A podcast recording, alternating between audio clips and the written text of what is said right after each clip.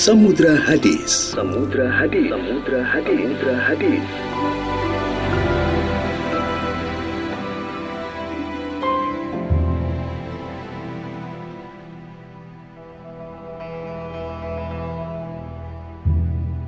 عن أبي هريرة رضي الله عنه قال قال رسول الله صلى الله عليه وسلم أفضل الصيام بعد رمضان شهر الله المحرم وأفضل الصلاة بعد الفريضة صلاة الليل رواه مسلم.